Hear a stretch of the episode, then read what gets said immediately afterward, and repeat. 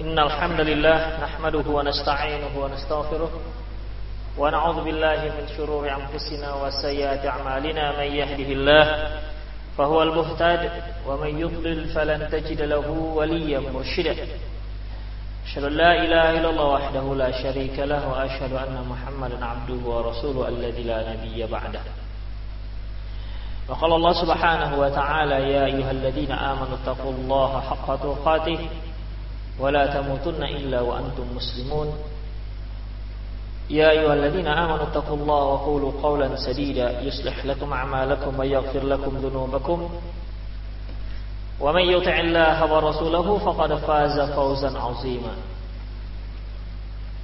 يا أيها الناس اتقوا ربكم الذي خلقكم من نفس واحدة وخلق منها زوجها وبث منهما رجالا كثيرا ونساء واتقوا الله الذي تساءلون به والأرحام إن الله كان عليكم رقيبا.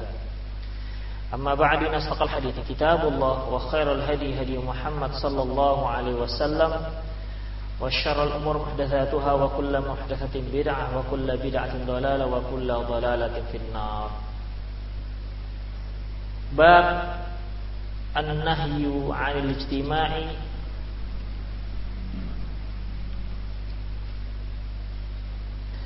Bab Al-Jazru 'anil kitabati 'alal qubur. Bab 210 Bab dicelanya menulis-nulis kuburan. Menulis-nulis membuat tulisan di kuburan.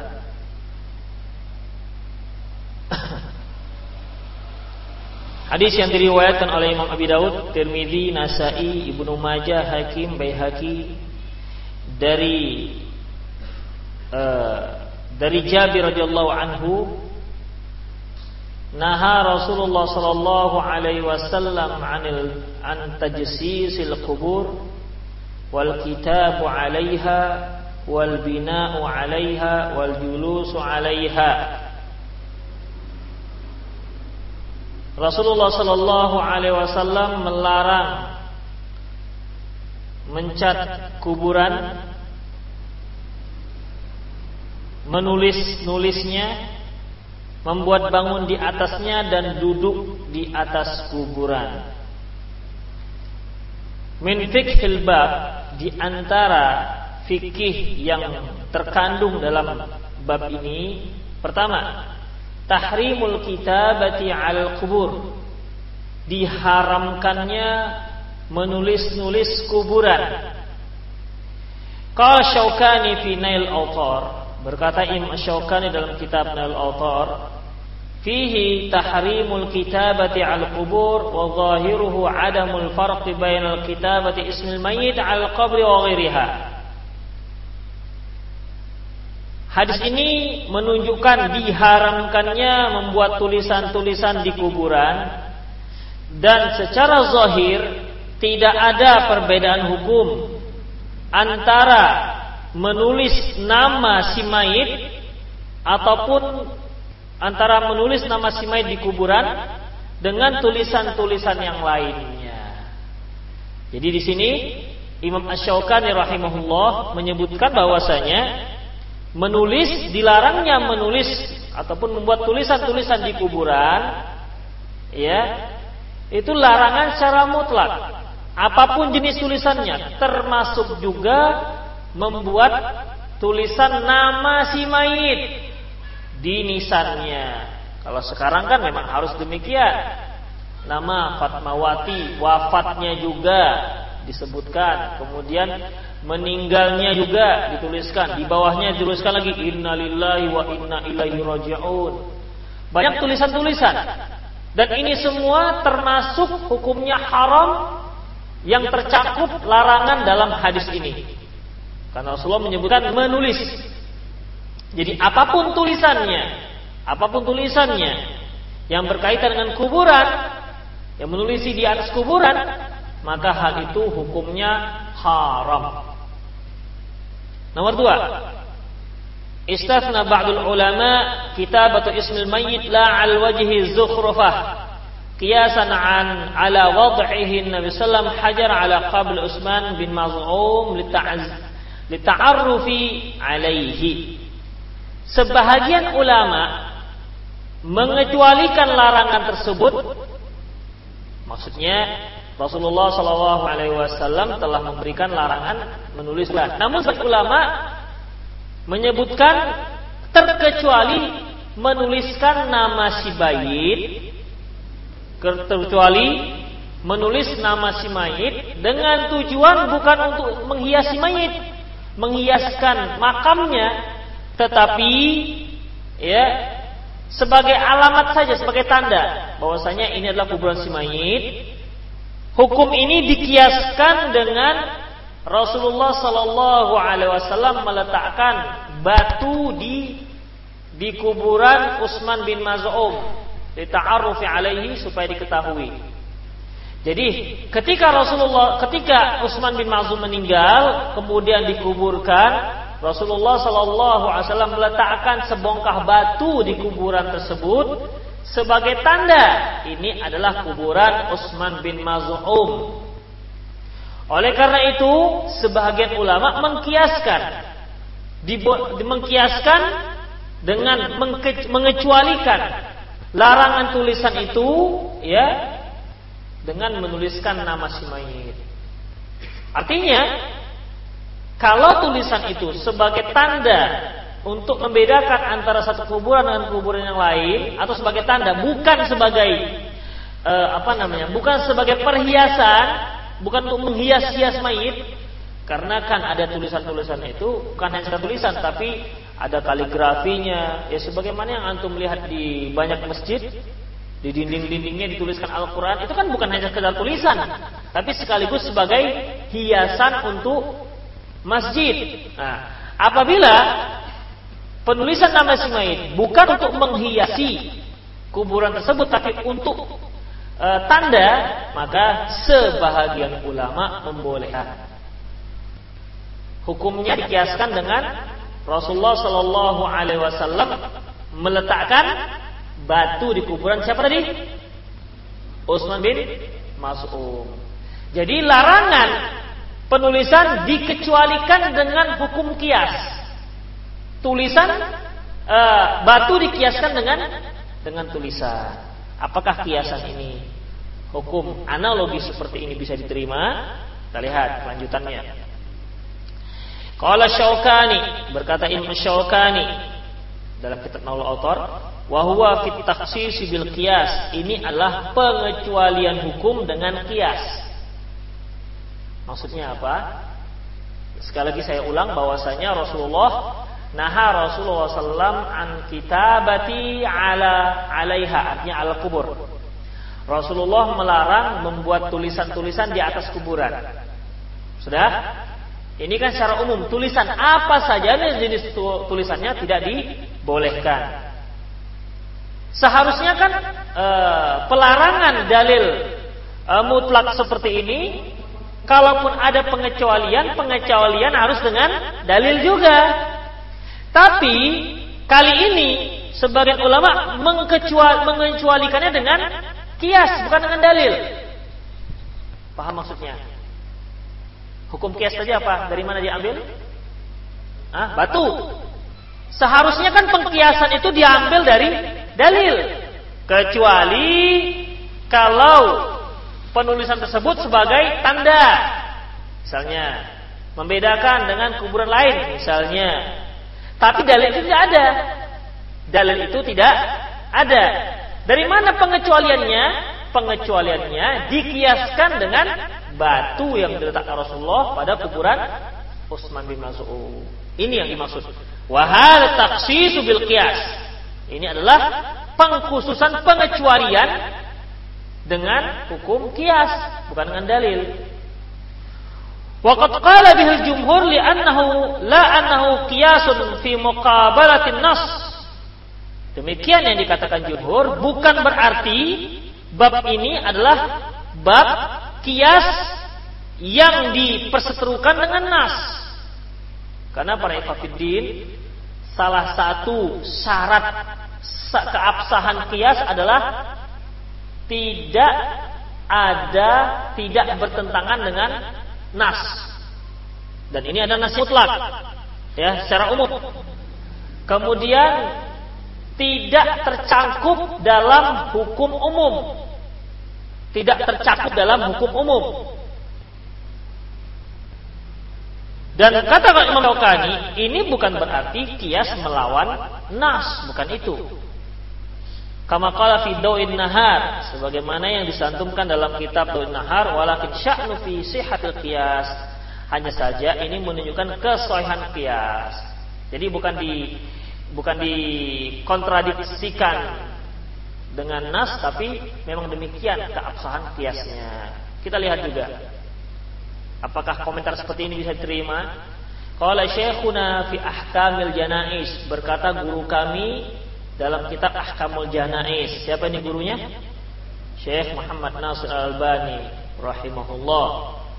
Dalam kitab Ahkamul Janais yang sudah ditranslate ke bahasa Indonesia, apa judul bukunya? Tuntunan tuntunannya. Tuntunan pengurusan jenazah. Walladhi ara menurut pendapatku wallahu alam annal qawla bi sihhati hadzal qiyas al ba'idun.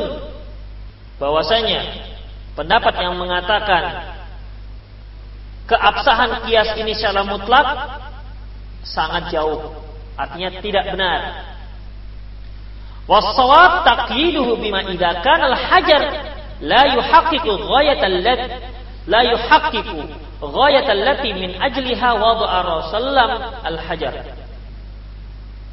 Pendapat yang benar, yang benar adalah bahwasanya hal itu dikaitkan dengan hukum apabila batu meletakkan batu di kuburan belum cukup untuk mencapai tujuan sebagaimana tujuan Rasulullah meletakkan batu pada kuburan Utsman bin Maz'um. Jadi eh, kembali kita ulang bahwasanya Rasulullah SAW meletakkan batu pada kuburan Abdullah bin Mas'ud sebagai tanda ini adalah kuburan. Kuburannya Abdullah bin Utsman Utsman bin Maz'um. Sudah. Kalau seandainya hanya dengan meletakkan batu saja belum bisa membuat sebagai tanda ataupun pembeda, barulah boleh pakai tulisan. Nah, begitu kata Syekh Muhammad Nasir Albani. Kalau dengan meletakkan batu saja belum cukup untuk mencapai tujuan yang diinginkan Rasulullah SAW dahulu, maka barulah boleh ditulis. Ala wahya ta'aruf alaihi yaitu untuk mengetahui kuburan tersebut. Wadhalika bisababi kasratu kubur kubur masalah wa qasr ahjar mu'arrafah itu dikarenakan saking banyaknya kuburan, misalnya karena saking banyak kuburan atau dikarenakan banyaknya batu. Jadi orang-orang sudah meletakkan batu semua. Ini mananya kuburan ayahku, misalnya begitu. Nah, kalau memang sudah demikian, tidak bisa ditandai, barulah boleh ditulis. Nah, ditulis itu sekedar memberitahu kuburan si fulan. Udah, tak usah ditulis wafatnya, lahirnya, biografinya, tak usah lagi. Jadi ketika tujuan sudah mencapai, sudah dicapai maka hukumnya kembali pada hukuman hukum larangan. Paham? Ketika tujuan sudah bisa dicapai, maka e, tulisan ke selebihnya itu kembali kepada hukum larangan. Nah, contohnya, semuanya pakai batu, semuanya pakai batu. Sudah e, kita ingin membuat tanda pada kuburan orang tua kita yang baru meninggal. Semuanya batu. Enggak bisa. Karena udah kebanyakan batu. Semuanya batu koral, batu kali semua di situ. Sulit. Mirip-mirip semua. Maka kita ya, maka kita buat tulis nama ayah kita di situ. Sudah sampai situ saja. Sebagai pembeda antara kuburan ayah kita dengan kuburan yang lainnya. Nah, demikian. Namun kalau melebihi dari itu tidak dibutuhkan ditulis juga sebagaimana yang kita sebutkan tadi, lahirnya, wafatnya, kemudian biografinya, jabatannya dan lain-lainnya, maka kembali kepada hukum haram. Nah, kalau sekarang Ya, kalau sekarang ini kita buat tulisan, uh, kita buat batu sebagai tanda kuburan orang tua kita. Kira-kira bisa nggak ditandai? Batu koral saja. Sangat bisa. Karena apa? Karena yang lainnya sudah mewah. Ah, ini dia, ini dia yang nggak dibangun. Ya, tadi kan disebutkan kalau semua sudah batu, batu, batu semua sama manhajnya. Ya, tahu mereka, masyarakat tahu bahwasanya inilah kuburan, kuburan tidak boleh dibangun, tidak boleh dibuat tulisan-tulisan. Semua pakai batu koral aja. Ternyata sulit. Barulah dibuat tulisan. Nah sekarang semua sudah dibangun, dibangun, dibangun di keramik, ada yang batu kualam, ada yang batu granit, ada yang pakai apa lagi? Pakai di pagar-pagar, pakai kubah lagi, pakai lampu lagi. Ada juga tempat macam-macam dibuat orang. Nah, di samping itu ada kuburan orang tua kita pakai batu. Butuhkah ditulis? Enggak lagi, karena sudah tanda. Orang yang tanda pun, nah ini kuburan orang sapi. Langsung begitu. Demikian para ikhwatiddin azza wa iyyakum. Jadi kalau sekarang ini nggak ada alasan bagi antum untuk ditulis-tulis.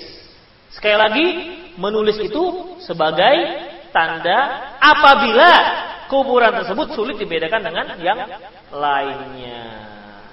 Nah, supaya dipahami, jangan jangan ujungnya saja. Oh berarti boleh, jangan ujungnya saja diambil tanpa mengingat rentetan hukum. Mengapa sampai ke mengapa sampai pada dibolehkan? Karena hukum asalnya apa? Haram. Hukum asalnya haram. Fahina idin yajuzu kitabatul ismi biqadri ma tatahaqqaq bihi al-ghaya al-madhkura wallahu. Kalau demikian halnya maka dibolehkan menulis nama sesuai dengan tujuan yang diinginkan. Artinya uh, untuk mendapatkan tujuan tersebut. Allahu a'lam. Demikian. Nomor tiga, fa inkila innal hakim qala aqibal hadis. Sungguhnya Imam Hakim memberikan komentar setelah menuliskan hadis ini, walaisal amalu alaih. Kata Imam Hakim, hadis ini tidak ada yang mengamalkannya. Kaum muslimin tidak ada yang mengamalkannya. Fa innal fa inna aimatal muslimin minasyarqi ila gharbi maktubun ala kuburihim. Karena kuburan imam-imam kaum muslimin ya, di baik di timur maupun di barat, kuburannya ditulis namanya. Nah, itu makanya Imam Syafi'i, Imam Hakim mengatakan uh, hadis ini tidak diamalkan. Walaupun ada hadis larangan namun tidak diamalkan oleh para ulama. Alasannya apa? Karena kuburan para imam-imam, Imam Syafi'i, Imam Malik dan seterusnya, ya imam-imam hadis yang ada di timur maupun di barat semua kuburannya bertulisan. Itu alasannya. Wahwa amal akhadha bihi al-khalaf anisalaf anisalaf. Inilah amalan yang sudah didapati secara turun menurun. Nah, orang generasi belakangan mengambil dari generasi sebelumnya. Oleh karena itu berarti boleh menulis-nulis kuburan. Nah itu maka Imam Hakim dia mengambil bolehnya itu dikarenakan oh kuburan para imam-imam saja bertulis. Masa kita kita nggak mengatakan masa kita mengatakan uh, tidak boleh? Karena kuburan para imam-imam seluruhnya ditulis-tulis, maka itu tandanya hadis itu memang sudah tidak perlu diamalkan. Tidak diamalkan oleh para imam kita. Kata Imam Al-Hakim. Faqad raddahul hafiz az-zahabi. Pernyataan Imam Hakim ini dibantah oleh Hafiz az-zahabi. Faqala dia berkata, "Ma qulta ta'ilan wa la na'lamu sahabiyan fa'ala dzalik." Apa yang engkau jelaskan, paparkan panjang lebar, kami tidak pernah ketahui ada sahabat yang mengamalkannya. Wa inna ma huwa syai'un ahdathahu ba'dul tabi'in Faman ba'dahum walam yablughhum an-nahyi. Yang menulis-nulis itu adalah perbuatan baru bid'ah yang dilakukan oleh sebagian para tabi'in dan orang-orang setelahnya karena belum sampai hadis larangan kepada mereka. Jadi pada zaman sahabat tidak ada seorang pun yang melakukan hal ini. Tapi setelah itu, setelah zaman tabiin, tabi tabi dan, dan akhirnya tersebar ke seantero kaum muslimin, Ya, itu semua dikarenakan mereka mengamalkan dikarenakan tidak tahu larangan tersebut. Jadi, kuburan-kuburan para imam yang di timur maupun yang di barat yang bertuliskan nama mereka, riwayat mereka dan seterusnya itu tidak bisa dijadikan dalil akan dibolehkannya menulis-nulisi kuburan. Dan bagaimana mungkin hadisnya sahih lantas kita katakan hadis ini nggak perlu diamalkan. Eh, canggung sekali rasanya. Demikian para fakidin iyyakum. Ya. Kecuali kecuali uh, para sahabat pernah melakukannya. Dia tahu larangan Rasulullah lantas dia melakukannya juga. Bisa saja larangan itu jatuh pada makruh. Namun tidak ada para khafidin azallahu iyyakum. Tidak ada. Yang menulis-nulis itu adalah yang melakukan adalah generasi tabi'in dan seterusnya. Itu pun dikarenakan sekali lagi mereka belum mendengar, tidak mendengar hadis larangan menulis-nulis kuburan. Demikian para insyaallah. Bab selanjutnya. Bab 211. Bab taghlid jazri zajri anil julusi al kubur bab uh, celaan keras terhadap perilaku duduk di atas kuburan. Duduk di atas kuburan. Kalau yang menulis itu celaan, kalau di sini pakai bukan hanya kecelaan, taglil jazri artinya sangat dicela. Jadi hukumnya para ikhwatiddin, hukum duduk di atas kuburan lebih haram ketimbang menulisi kuburan. Ngapain duduk di atas kuburan?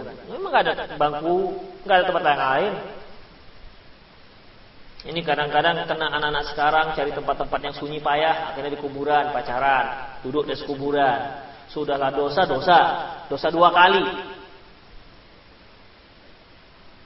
Hadis yang diriwayatkan oleh Imam Muslim. An Abi Hurairah radhiyallahu anhu qala dari Abi Hurairah radhiyallahu anhu dia berkata, qala Rasulullah sallallahu alaihi wasallam, Rasulullah wasallam bersabda, li ayyajlisa ahadukum ala jamratin fatahriqa thiyabuhu fatukhallisu ila fatukhallisu ila ila jaldihi khairun lahu min ayyajlisa ala qabrin. Sesungguhnya daripada salah seorang kalian duduk di atas kuburan lebih baik dia duduk di atas bara api lantas hingga terbakar bajunya dan menjalar membakar kulitnya itu dia perbandingannya kalau disuruh pilih ya antara duduk di atas kuburan dengan duduk di atas bara api Sungguh duduk di atas bara api itu lebih baik ketimbang duduk di atas kuburan. Duduk di atas kuburan ini maksudnya di atas kedudukannya itu. Hadis yang lain yang diriwayatkan oleh Imam Muslim an Abi Martad Al-Ghanami radhiyallahu anhu. Dari Abi Martad Al-Ghanami radhiyallahu anhu qala dia berkata, qala Rasulullah sallallahu alaihi wasallam Rasulullah SAW bersabda, La tajlisu alal kubur wa la tusallu alaiha. Janganlah kalian duduk di atas kuburan dan janganlah kalian sholat menghadap kuburan. Hadis yang lain yang diriwayatkan oleh Imam Ibnu Majah dengan sanad yang sahih. An Uqbah bin Amir radhiyallahu anhu. Dari Uqbah bin Amir radhiyallahu anhu qala dia berkata qala Rasulullah sallallahu alaihi wasallam. Rasulullah sallallahu alaihi wasallam bersabda, "Li an amsya ala jumratin jamratin aw sayfin aw aqsif aw akhsaf aqsifan na'li bi rijli ahabbu ilayya min an amsya ala qabri muslim." Sungguh aku berjalan di atas bara api atau di atas sebilah pedang atau hingga robek-robek hingga robek-robek uh, sendalku dan kakiku itu lebih aku sukai ketimbang aku berjalan di atas kuburannya orang muslim. Makanya, para ketika kita mencapai satu tempat kuburan, itu hati-hati, jangan di pinggir. Jangan menginjak-injak kuburan yang sudah ada. Tidak dibolehkan. Wa ubali awsatul kubri qadai qudiyat hajati awastu suq dan aku tidak peduli mana yang lebih parah. Membuang hajat di kuburan ataukah membuang hajat di tengah-tengah pasar. Para khafidin uh, membuang hajat di tengah-tengah pasar, maksudnya tengah-tengah pasar ini pajak. Itu merupakan salah satu perbuatan yang dilaknat. Jadi kata Rasulullah perbandingannya aku nggak tahu mana yang lebih parah buang hajat di kuburan ataukah buang hajat di tengah-tengah pasar? Ya memang kalau kita buang hajat tengah-tengah pasar, banyak orang yang merepet kan begitu.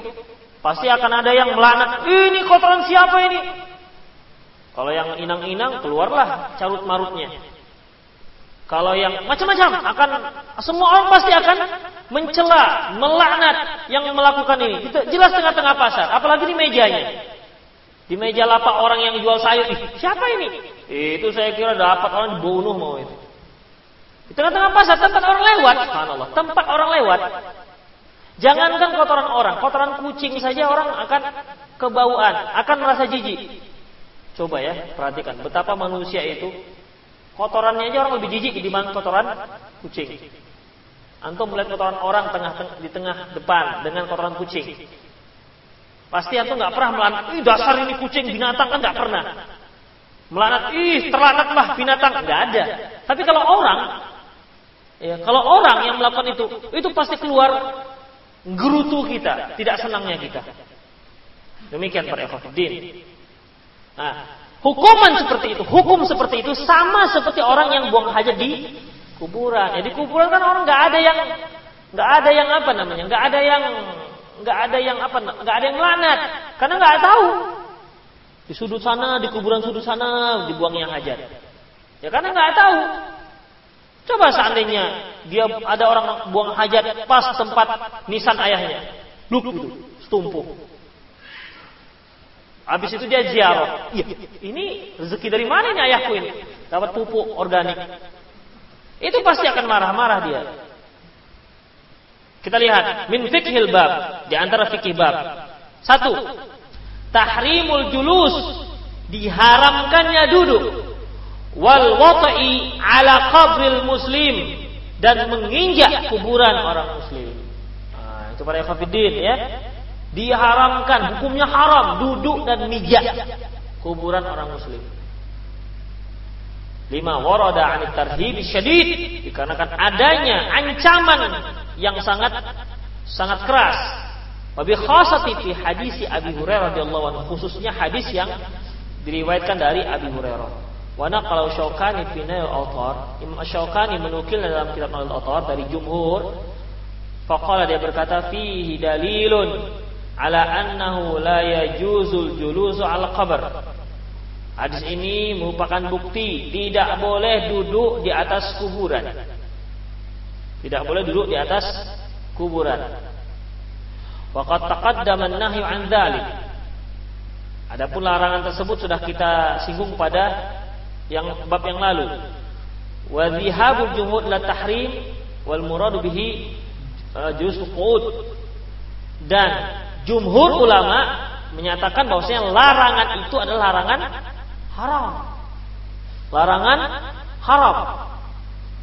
Para khafidin azallahu. Salah satu e, tanda-tanda uh, suatu hukum itu haram dengan pengkiasan seperti ini. Ya, dengan cara mengkiaskan, mengumpamakan seperti ini. Walaupun di situ tidak ada disebutkan haram. Rasulullah SAW uh, sungguh daripada aku duduk di atas kuburan ketimbang lebih baik aku duduk di atas bara api. Nggak ada disebutkan haram. Ya, tidak ada disebutkan haram. Namun kalau ada orang yang duduk di atas api, apa hukum duduk di atas api? Hah? Haram, makruh, wajib, sunnah. Hah? Duduk di atas bara api hukumnya makruh. Mungkin kalau makruh itu terperinci kalau seandainya bara apinya dingin boleh gitu ya. Duduk di atas bara api ya haram hukumnya. Apa dalilnya? Untuk mengharam-haramkan. Hah? Wala tulku anfusak wala tulku anfusakum bi. Janganlah kalian campakkan diri kalian pada kecelakaan, kebinasaan. Ya duduk atas bara api itu jelas mencelakakan diri sendiri.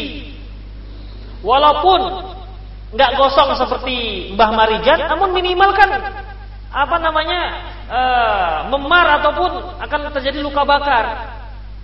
Demikian para hafidin azallahu Tidak dibolehkan. Itulah perumpamaan. Sama seperti uh, daripada kalian menyentuh wanita yang bukan mahram, lebih baik ditusuk kepala kalian dengan dengan besi. Itu nggak ada disebutkan haramnya. Enggak ada disebutkan hukum haramnya. Nah sekarang hukum menusukkan kepala, uh, paku ke kepala, apa hukumnya? Hah? Kalau nggak mati nggak apa-apa gitu. Hukum asalnya ya haram karena apa? Bisa mencelakakan diri sendiri. Nah, demikian. Ini salah satu tanda-tandanya para ikhwatiddin. Makanya jumhur ulama mengatakan haram. Karena Rasulullah SAW mengumpamakan dengan duduk di atas e, bara api. Bahkan Rasulullah lebih suka duduk di atas bara api. Demikian. Bukan berarti antum disuruh pilih. Bukan berarti disuruh pilih. Ini menunjukkan uslub bahasa Arab. Kalau si artinya antum disuruh pilih, mana antum mau duduk di mana? Duduk di atas kuburan atau duduk di atas bara api? Mana yang antum pilih? Hah? Jangan dipilih, tak dipilih, dua-duanya rusak. Pilih saja duduk di atas kursi.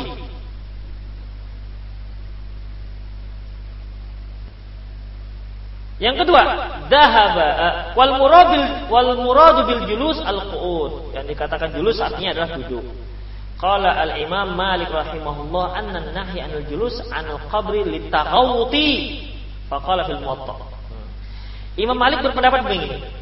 Yang dimaksud larangan duduk di atas kuburan adalah kalau dia duduk di situ sambil buang hajat. Nah, tapi kalau duduk nggak sambil buang hajat, tak apa-apa. Itu kata Imam Malik dalam kitab Muwatta. Wa innama naha anil nuhiya anil qut al qabri fi manara lil madzahib. Sungguhnya yang larangan larangan tersebut adalah larangan ia duduk bagaimana dalam mazhab kami. Artinya duduk sambil buang hajat. Wa hadza ta'wil ba'idun raddahu ulama. Ini adalah pentafsiran sangat jauh yang dibantah oleh para ulama. Julus, para hafidin yang dikatakan julus itu duduk. Duduk itu ya pinggul kita nempel di tempat di tempat tersebut. Ya, julus Jalasa Faisal alal kursi. Artinya dia duduk, pinggulnya nempel di kursi. Itu julus. Ya, julus. Buktinya pada Efafiddin, Rasulullah menyebutkan daripada dia duduk di atas kuburan lebih baik dia duduk di atas api hingga terbakar Eh, terbakar kainnya, bajunya dan sampai terkena kulitnya. Kalau dikatakan duduk seperti buang hajat, nah, kalau duduk seperti buang hajat, apakah pinggulnya nempel? Orang yang duduk sambil buang hajat, apakah nempel? Kalau nggak nempel, kalau nempel, gimana keluarnya? Pasti gantung ya baru bisa keluar. Kalau seandainya gantung, bagaimana mungkin bisa diibaratkan seperti membak, duduk di bara api hingga terbakar terbakar pakaiannya hingga terbakar juga kulitnya. Namanya gantung, eh nggak terbakar apa-apa. Paham maksudnya? Tandanya duduk di situ nempel. Nah, tidak bisa diartikan buang hajat. Itu dia. Paham maksudnya? Atau kita katakan jongkok lah. Ya. Kalau dikatakan jongkok, kalau jongkok di bara api, misalnya antum jongkok di bawah di bawah pinggul antum tuh ada arang lah bekas bakar ikan misalnya. Kira-kira terbakar nggak? Hah? Angat gitu. Cuman angat-angat saja, angat-angat kuku. Nggak terbakar. Tapi kalau ditempel kan, baru terbakar sampai ke kulit. Makanya pendapat Imam Malik ini dibantah oleh para ulama. Tidak demikian maksudnya. Artinya bukan duduk untuk buang air besar. Maksudnya duduk. Duduk saja tidak dibolehkan apalagi sambil buang air besar itu kelewat sekali. Membuat apa meninggalkan jejak dia. Qala Asy-Syafi'i rahimahullah, berkata Imam Syafi'i rahimahullah dalam kitab Al-Um, wa akrahu wa wa akrahu wata'u wata'ul qabri wal julus wal ittika alaih illa alla yajid rajul sabil ila qabri ila qa ila qabrin ila qabri maiti ila ila qabri maiti maiti ya ila il, illa ayyatahu ila qabrin maitu illa ayyatahu fadzalika mawdi' darurah fa arju hina idzin ayyasa'aha insyaallah Berkata Imam Syafi'i, aku benci. Aku rahu, aku benci. Bukan aku makruh, kan aku makruh kan enggak. Aku benci Me menginjak menginjak kuburan, duduk di atasnya atau ber, uh, beritika itika itu bertelekan ini kuburan seperti bantal guling. Bertelekan di kuburan. Kemudian uh, aku benci ya memijak kuburan duduk di atasnya ataupun bertelekan kecuali jika memang tidak ada jalan lain untuk menuju sebuah kuburan kecuali kecuali dengan memijaknya. Nggak ada jalan lain. Semua sudah rapat sekali. Sementara kuburan yang ayah kita sebelah sana misalnya. Atau menguburkan sebelah sana. Harus dipijak baru bisa sampai ke sana. Maka tidaklah mengapa. Karena hal ini sudah dikatakan darurat. Kalau seperti ini, aku harapkan hal itu tidak mengapa insya Allah. Waqala ba'du ashabina berkata sebagian uh, sahabat-sahabat kami, rekan-rekan kami, maksudnya yang bermaksud Syafi'i, La ba'sal julus alaih, tidak mengapa duduk di atasnya. Wa inna ma nuhiya anhu wa inna ma nuhiya an julusi alaihi litaghawud. Yang dilarang adalah duduk sambil buang hajat. Walaysa hadha indana kama qala. Sebenarnya tidak ada dalam mazhab kami pendapat seperti ini. Wa in kana nahyu anhu lil madhhabi faqad nuhiya anhu. Wa in kana nuhiya anhu lil madhhab faqad nuhiya anhu. Apabila memang ini larangan, sungguhnya madhab sudah melarangnya. Maksudnya madhab Syafi'i. Waqad anhu mutlaqan li ghairi madhhabin. Sungguhnya e, larangan ini sudah dilarang secara mutlak dalam pendapat-pendapat yang bukan madhab. Lantas dia berhujjah dengan hadis Abu Hurairah. Berkata Ibnu Hazm dalam kitab Al-Mahalla, faqad qa faqala qailun bi ibahati dzalik.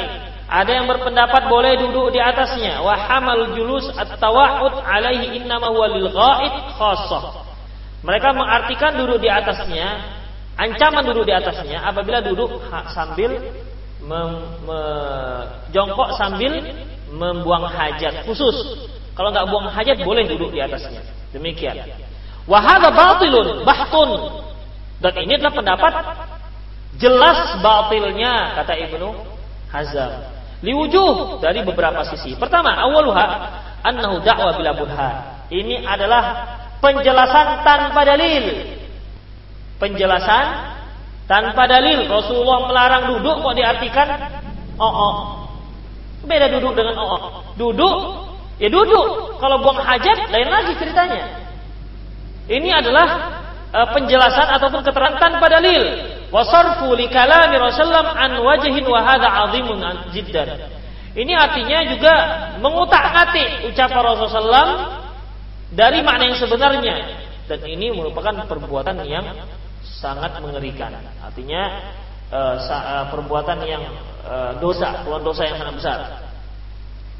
Wasani yang kedua, anna lafzul khabar mani'un min dzalika qat'an bahwasanya lafaz khobar berita ini jelas melarang secara mutlak, pasti. Berdasarkan sabda Sallam di ayyajlisa ahadukum ala jumratin fatahriqa thiyabuhu fatahriqa thiyabuhu fatakhallasa ila jildihi khairun lahu min ayyajlis ala qabrihi. Karena lafaz Rasulullah menyebutkan daripada salah seorang kalian duduk di atas kuburan lebih baik dia duduk di atas bara api hingga terbakar bajunya dan kulitnya. Wabid darurati dari makna darurinya artinya secara spontan dapat kita pahami, yadri dapat dipahami, kullu di hasis salim bagi orang yang memiliki indera yang masih wa yang masih sehat, annal qu'uda lil ghaid la yakunu hakadzal battah. Bahwasanya duduk ataupun jongkok ketika buang air besar ataupun ketika buang air buang kita buang air besar tidak duduk seperti ini. Wa ahidana qattut ahadan yaq'udu ala thiyabihi lil ghaiti illa man la sihhata lidimag. Tidak ada seorang pun yang mengartikan uh, tidak ada seorang pun yang duduk uh, yang buang hajat sambil duduk di atas pakaiannya. Ya. Tidak ada seorang pun yang duduk buang hajat di atas pakaiannya. Apa ada? Orang duduk buang hajat sambil pakai celana misalnya. Bagi orang yang waras tidak ada yang melakukan seperti ini kecuali yang nggak waras.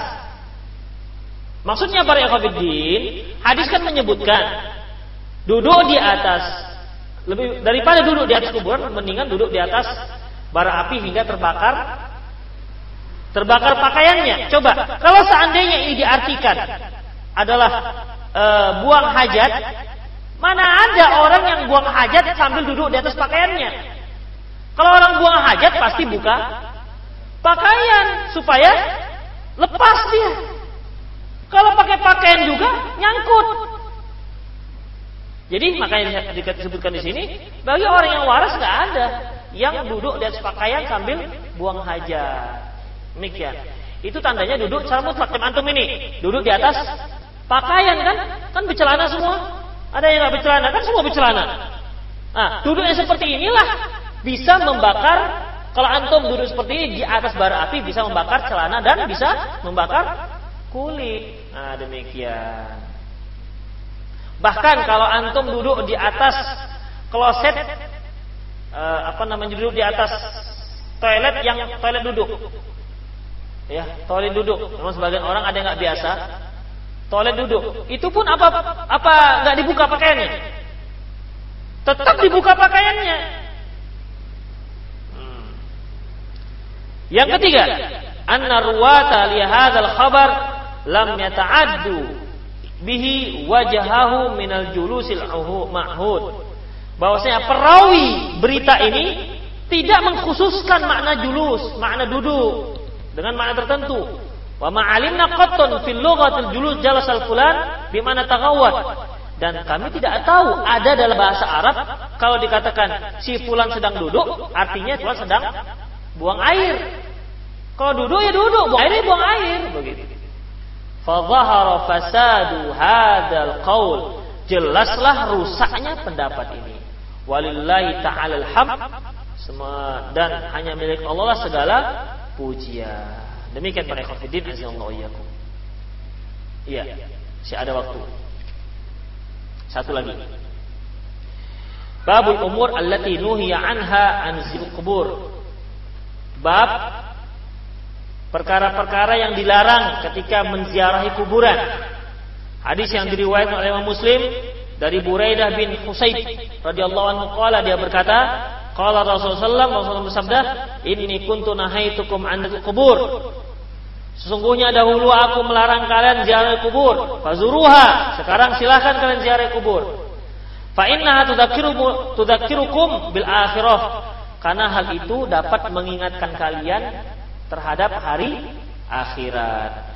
Walitazidkum ziyaratuha khairan sehingga dengan mengunjungi ataupun menziarah kubur kalian akan menambah kebaikan bagi diri kalian. Ya orang kalau sudah sering mengingat akhirat tentunya akan menambah kebaikan pada dirinya.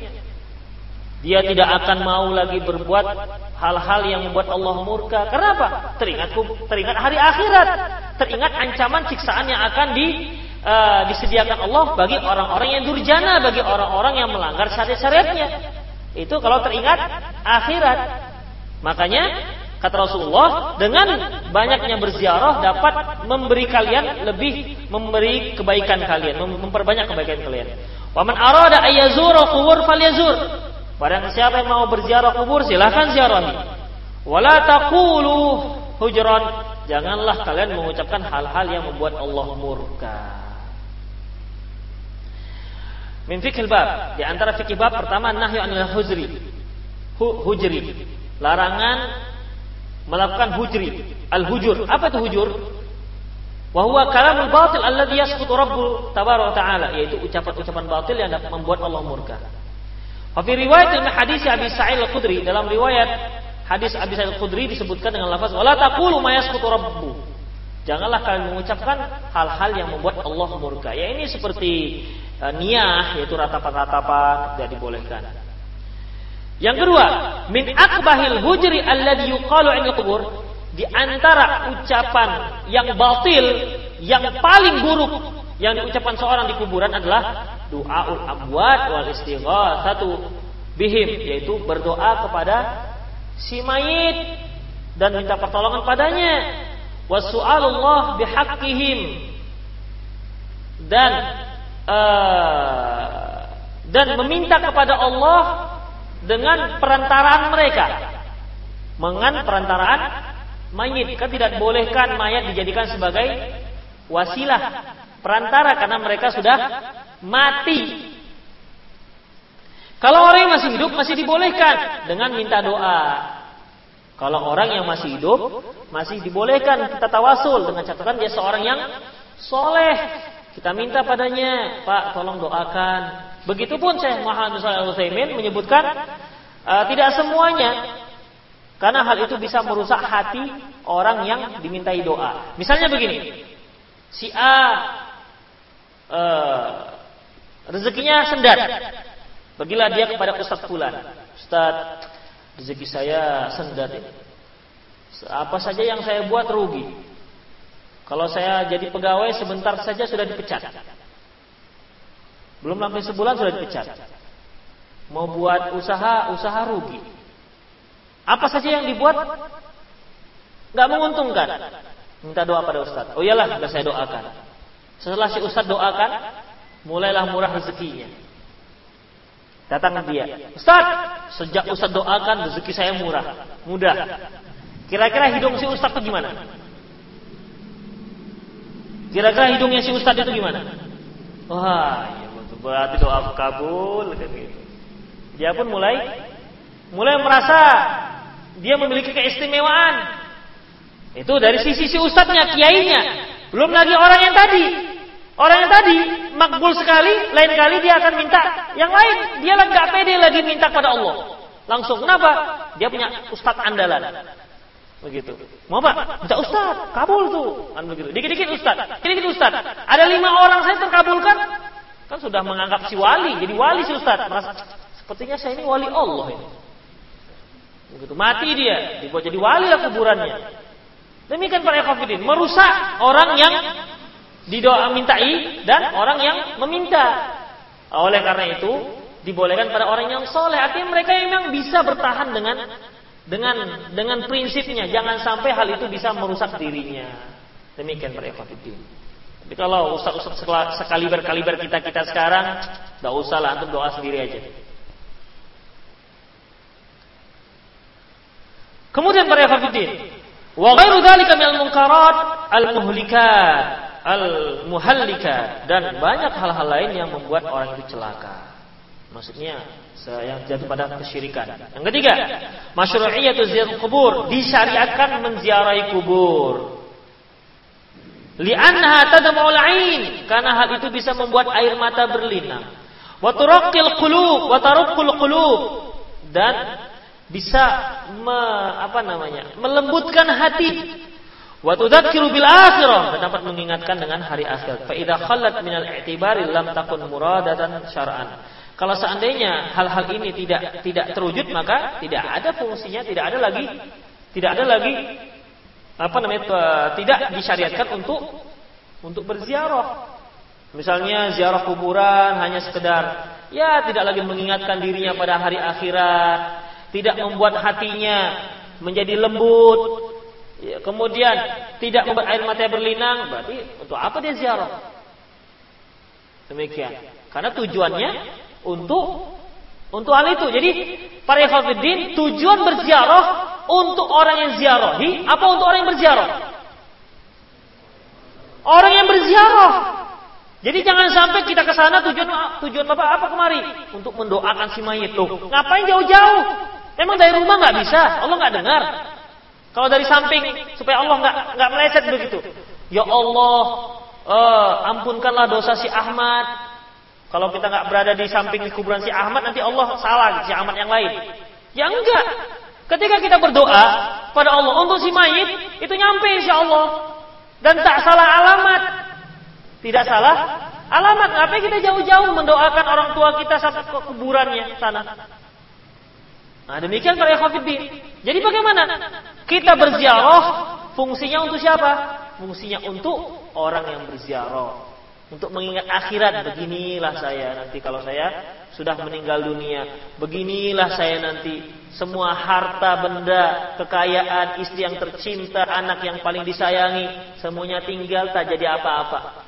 Orang yang paling kita cintai, yang senang dekat dengan kita, yang selalu bercengkrama dengan kita, senang dengan kita. Namun ketika kita nyawanya sudah dicabut oleh Allah, tak seorang pun yang mau dekat dengan kita. Kalaupun kita dekat, mereka lari. Cobalah meninggal, kemudian hidup. Mana istriku? Mana anakku? Bapak, celo begitu. Suruh suruh pergi bapaknya udah mati kok datang datang lagi. Gak ada lagi yang cinta pada Ikhwanuddin. Cintanya itu kan ketika dia sudah uh, sudah ketika dia masih hidup, kok sudah mati sudah tidak ada lagi. Demikian para Ikhwanuddin insyaallah iyyakum. Ya. Nah, demikian. Bab selanjutnya nanti yaitu bab nahi an kubur aidan. Bab dilarangnya menjadikan kuburan sebagai tempat aid. Tempat aid itu dibuat perkumpulan setiap tahun. Setiap tahun buat perkumpulan di sana, buat peringatan-peringatan kuburan, larangan dalam hadis yang jelas. Dan ini banyak berlaku di di negara kita ini di kuburan-kuburan di antaranya ada hauliyah ya, ada haul al-haul hauliyah di kuburan-kuburan yang dianggap wali ini jelas di sini ada dalilnya, pengharamannya. Demikian para ikhwatiddin insyaallah akan kita kaji pada kajian yang akan datang. Aku lu qouli hadza astaghfirullah li wa lakum muslimin innahu wal. Ya ambil nih apanya tuh. Rekaman-rekaman diambil.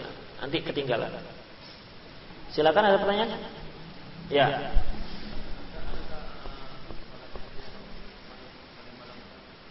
Salat hadiah kita sholat dihadiahkan untuk mayit. Iya. Tidak ada sholat menghadiahkan untuk si mayit bid'ah. Ya. Yang ada yang bisa dihadiahkan kepada si mayit hanyalah beberapa amalan, tidak semua amalan. Ada amalan tersebut khusus bisa dihadiahkan hanya oleh anaknya, ada juga yang dibolehkan dari orang lain. Contohnya seperti doa. Ya. Kita berdoa tidak hanya khusus untuk anaknya, orang lain juga boleh. Hutang tidak harus anaknya yang membayarkan hutang, orang lain juga boleh. Kirim pahala, misalnya uh, sedekah misalnya, tidak boleh orang lain, boleh hanya boleh anaknya. Demikian. Salat bagaimana? Tidak ada salat. Karena mengenai mengirimkan atau menghadiahkan pahala amalan sebuah uh, ibadah itu ter apa namanya terbatas pada ibadah-ibadah yang ada dalilnya. Yang tidak ada tidak dibolehkan bahkan jatuh pada bid'ah termasuk sholat. Nanti ayahnya belum nggak pernah zakat dia zakati. Oh ayahnya saya mau ngapain ini pak? Beli kambing mau kekahkan ayah saya. Mana ayahnya?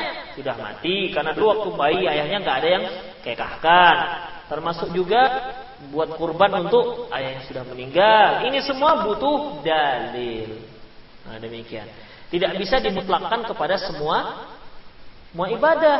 Kalau dimutlakkan nanti ayah saya tidak pernah sholat, sudah meninggal. Kalau gitu saya sholat dua, zuhur dua, dua kali. Satu untuk saya, satu untuk ayah saya. Kalau seandainya emaknya juga nggak sholat, tiga kali. Zuhur pertama untuk dia, zuhur kedua untuk emaknya, zuhur ketiga untuk ayahnya. Jadi bolehkan, mana ada dalilnya? Nanti lama-lama ayahnya belum sempat masuk Islam. Kalau begitu syahadat kirim syahadat masuk Islam di kuburan sana. Ya nggak bisa. Apakah mensolati mayat lebih dari satu kali misalnya di rumah kemudian di masjid? Ada dalilnya. Mensolatkan si mayat itu boleh lebih dari satu kali jika memang tempatnya nggak memungkinkan. Boleh. Tapi kalau orangnya di rumah dia sholat, di masjid sholatkan lagi, itu bid'ah. Satu orang itu sekali sholatnya, bukan berkali-kali. Ya. Tapi orang lain yang belum menyolatkan boleh. Kebanyakan kuburan-kuburan keluarga kita telah dibangun setelah mengetahui hadis larangannya. Apakah kita wajib menghancurkannya setelah menghancurkan? Setelah hancur maka tahun berikutnya akan dipakai orang lain. Bagaimana Ustaz? Uh, untuk menghancurkan kuburan yang sudah ada, pertama para ikhwatiddin kira-kira membuat konflik gak di keluarga antum? Kuburan orang tua yang sudah tahu hukumnya anak bungsu. Kakaknya, abangnya itu orang kaya semua, dia yang bangun marmar, dibuat kubahnya, tiba-tiba begitu dia mau ziarah bulan puasa loh, mana kuburan ayahku? Dihancurkan anaknya yang bungsu. Itu kan kelewang, bisa naik. Kau udah nggak bermodal membangunkan, hancurkan pula. Akhirnya lihat dulu gimana kondisi keluarga kira-kira kira-kira bisa nggak kita hancurkan lantas tanpa ada mudarat yang lebih besar. Karena kalau orang tua kan tidak hanya milik kita. Kan yang namanya anak ini kadang-kadang dia nggak pernah peduli terhadap ayahnya, tapi setelah dia meninggal barulah dia merasa mau berbakti dengan membangun kuburan ayahnya semewah mungkin. Macam-macam kan orang ini. Nah demikian para ikhwatiddin. Kalau mudaratnya yang muncul lebih besar, tidak usah dihancurkan. Ya, tidak usah dihancurkan. Tapi kalau memang kira-kira tidak masalah di keluarga kita juga paham, nggak apa-apa dihancurkan dan tetap menjaga eksisnya. Bukan dihancurkan lantas tak berbekas sama sekali, tetap ada. Ini kuburan, Dibuat, dirapikan. Ya, dibuat dan dirapikan menandakan inilah kuburan masih eksis. Jangan ada yang berani bongkar-bongkar begitu. Demikian. Ya kalaupun para ekofidin dipakai orang lain, memang antum beli tanah kuburan itu. Itu kan wakaf orang. Iya kan? Kalau seandainya masing-masing orang membangun, nggak boleh yang lain ditimpa, ke mana yang mayat-mayat yang lain? Mayat antum di mana nanti dikuburkan? Udah penuh? Nanti sampai seperti Jakarta harus sewa. Per tahun sekian, kalau nggak bongkar.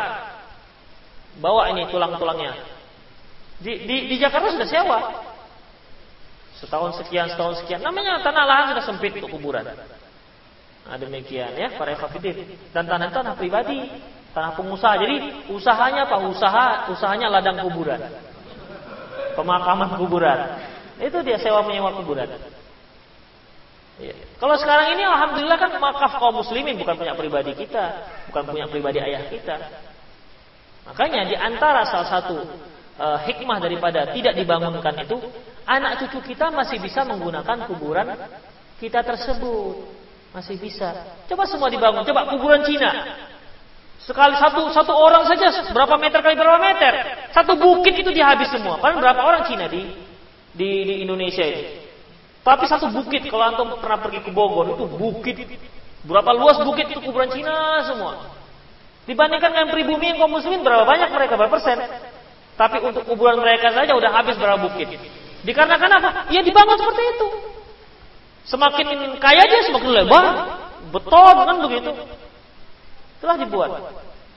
Makanya Islam itu ya agama yang terbaik Kalaupun misalnya dipakai orang, ya sudah. Apa antum mau menuntut? Mana SK camatnya? Kuburan antum? Kan nggak ada. Ya sudah itu wakaf kaum muslim.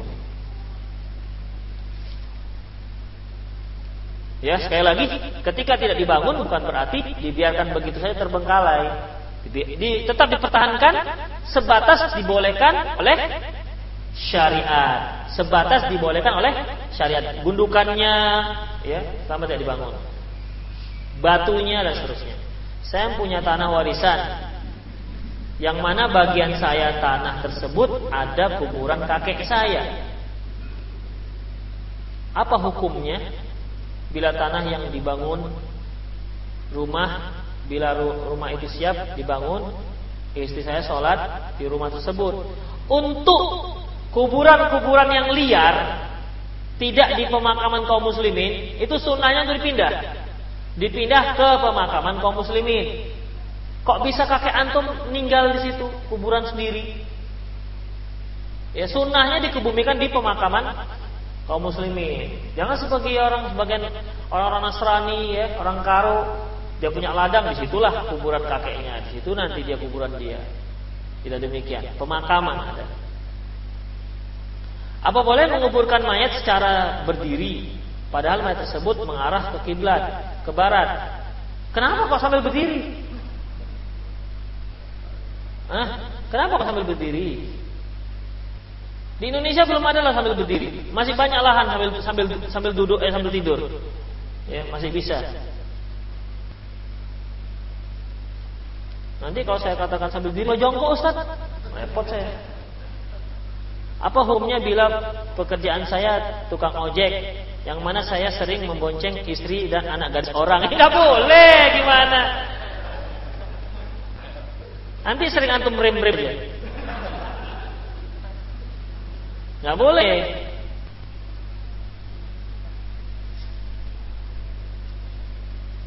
Atau anu buat sekat, sekat triplek. buat boxnya.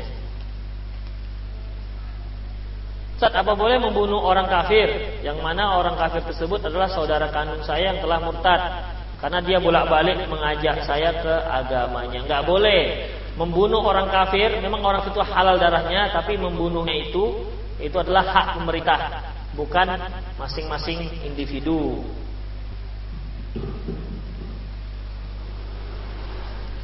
Ustaz apakah boleh bersuci dengan menggunakan air teh?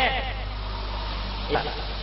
air teh inilah salah satu apa namanya uh, miskinnya. Antum lihat jaket-jaket antum nanti jaket atau ada helm-helm yang mengarah ke atas nanti jadi ngumpulkan air. Uh, di Indonesia memang demikian bahasa Indonesia. Air campur teh jadi air teh. Tes. Air campur teh jadi air teh. Air campur susu jadi air susu. Air campur kelapa jadi air kelapa. Ya. Semuanya air. Bahkan air yang keluar dari antum juga air kencing, semua air itu. Semuanya air, air, air liur, pokoknya bentuk air, air semua. Dalam bahasa Arab tidak demikian. Ya. Dalam bahasa Arab tidak demikian. Dalam bahasa Arab air dikatakan maun. Ya, ma. Ya air seperti yang antum minum. Air seperti yang air biasa lah. Kalau sudah campur teh, itu tidak maun lagi namanya, namanya syai. Makanya kalau antum mengatakan pergi antum ke Arab Saudi atau ke jadi TKI, tapi jangan sampai disiksa ya. Pergi jadi TKI, eh nama usai, bingung itu apa ma'usai? Apa ma'usai? Air teh. Salah, syai.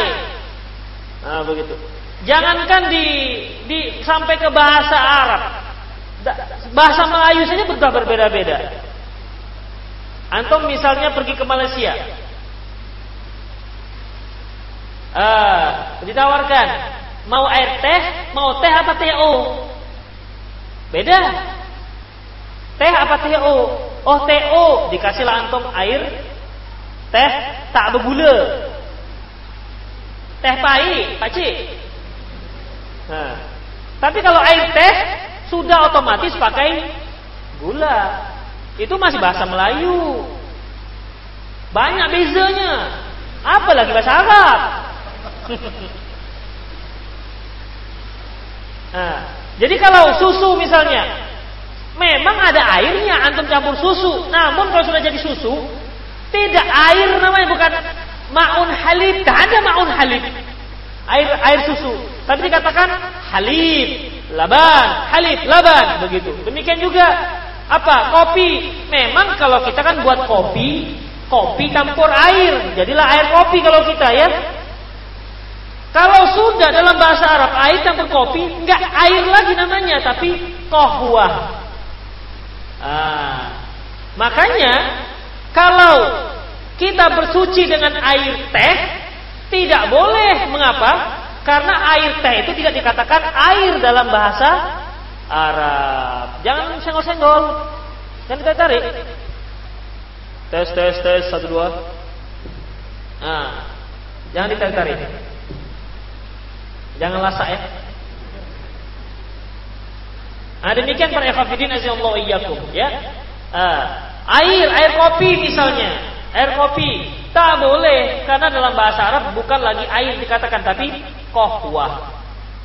Makanya yang dikatakan air yang di, boleh digunakan untuk bersuci adalah air mutlak.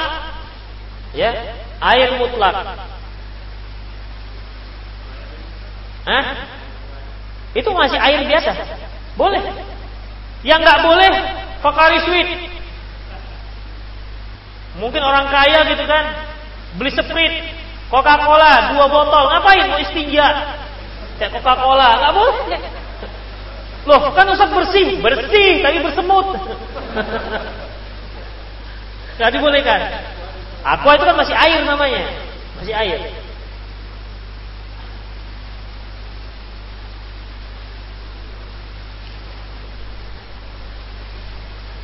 Ustaz, jika seorang masbuk ketika sholat Jumat, apakah orang tadi mengikuti imam dua rakaat atau ditambah? Iya, tetap dua rakaat. Jual beli di dalam masjid dilarang. Jika kasusnya seperti ini, si A meminta si B untuk mengkopi kajian-kajian Islam di dalam DVD dan memberikan kepada memberikan beberapa hari memberi memberikan beberapa hari bagi di salah satu masjid tempat taklim. Lalu di hari itu si B memberikan DVD-nya kepada si A dalam masjid. Lalu si B minta sejumlah uang kepada si A untuk dia ganti DVD tersebut dan mereka melakukan dalam masjid. Apakah termasuk jual beli dilarang? Ya.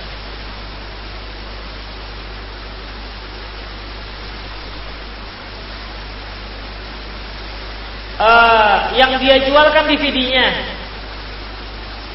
Ya.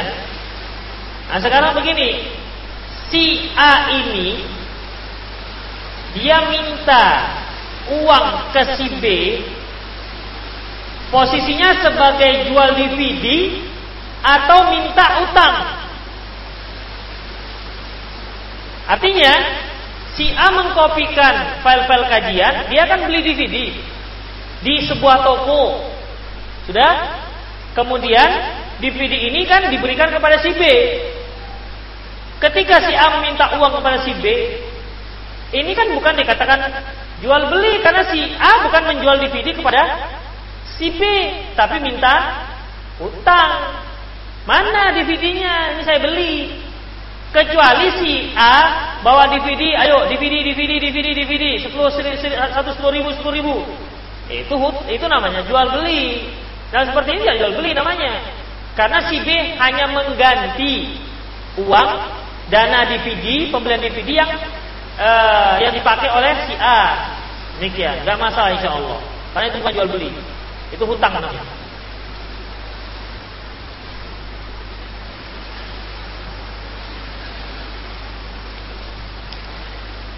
Ustadz pada saat itu hujan lebat deras. Ya, macam sekarang lah. Bukan pada saat itu, pada saat ini. Apa yang diucapkan muazin mengucapkan asyhadu anna Muhammad Rasulullah dan kemudian menjawabnya dan mendengarnya. Apa yang diucapkan Muadzin setelah mengucapkan asyhadu anna Muhammadar Rasulullah dan bagaimana menjawabnya bagi yang mendengarnya? Ya. Muadzin mengucapkan kalau dia dalam mereka dalam keadaan safar. Mereka dalam keadaan safar, maka si muadzin mengucapkan sallu fi rihalikum. Salatlah kalian di kendaraan kalian ataupun di kemah kalian. Tapi kalau tidak dalam keadaan safar, maka ucapannya sallu fi buyutikum. Salatlah kalian di rumah kalian. Apa jawabannya? Apa jawabannya? Rasulullah Shallallahu Alaihi Wasallam menyebutkan, "Idza sami'tul muadzin yunadi fa fa, fa yaqulu fataqulu bimisli ma yaqul."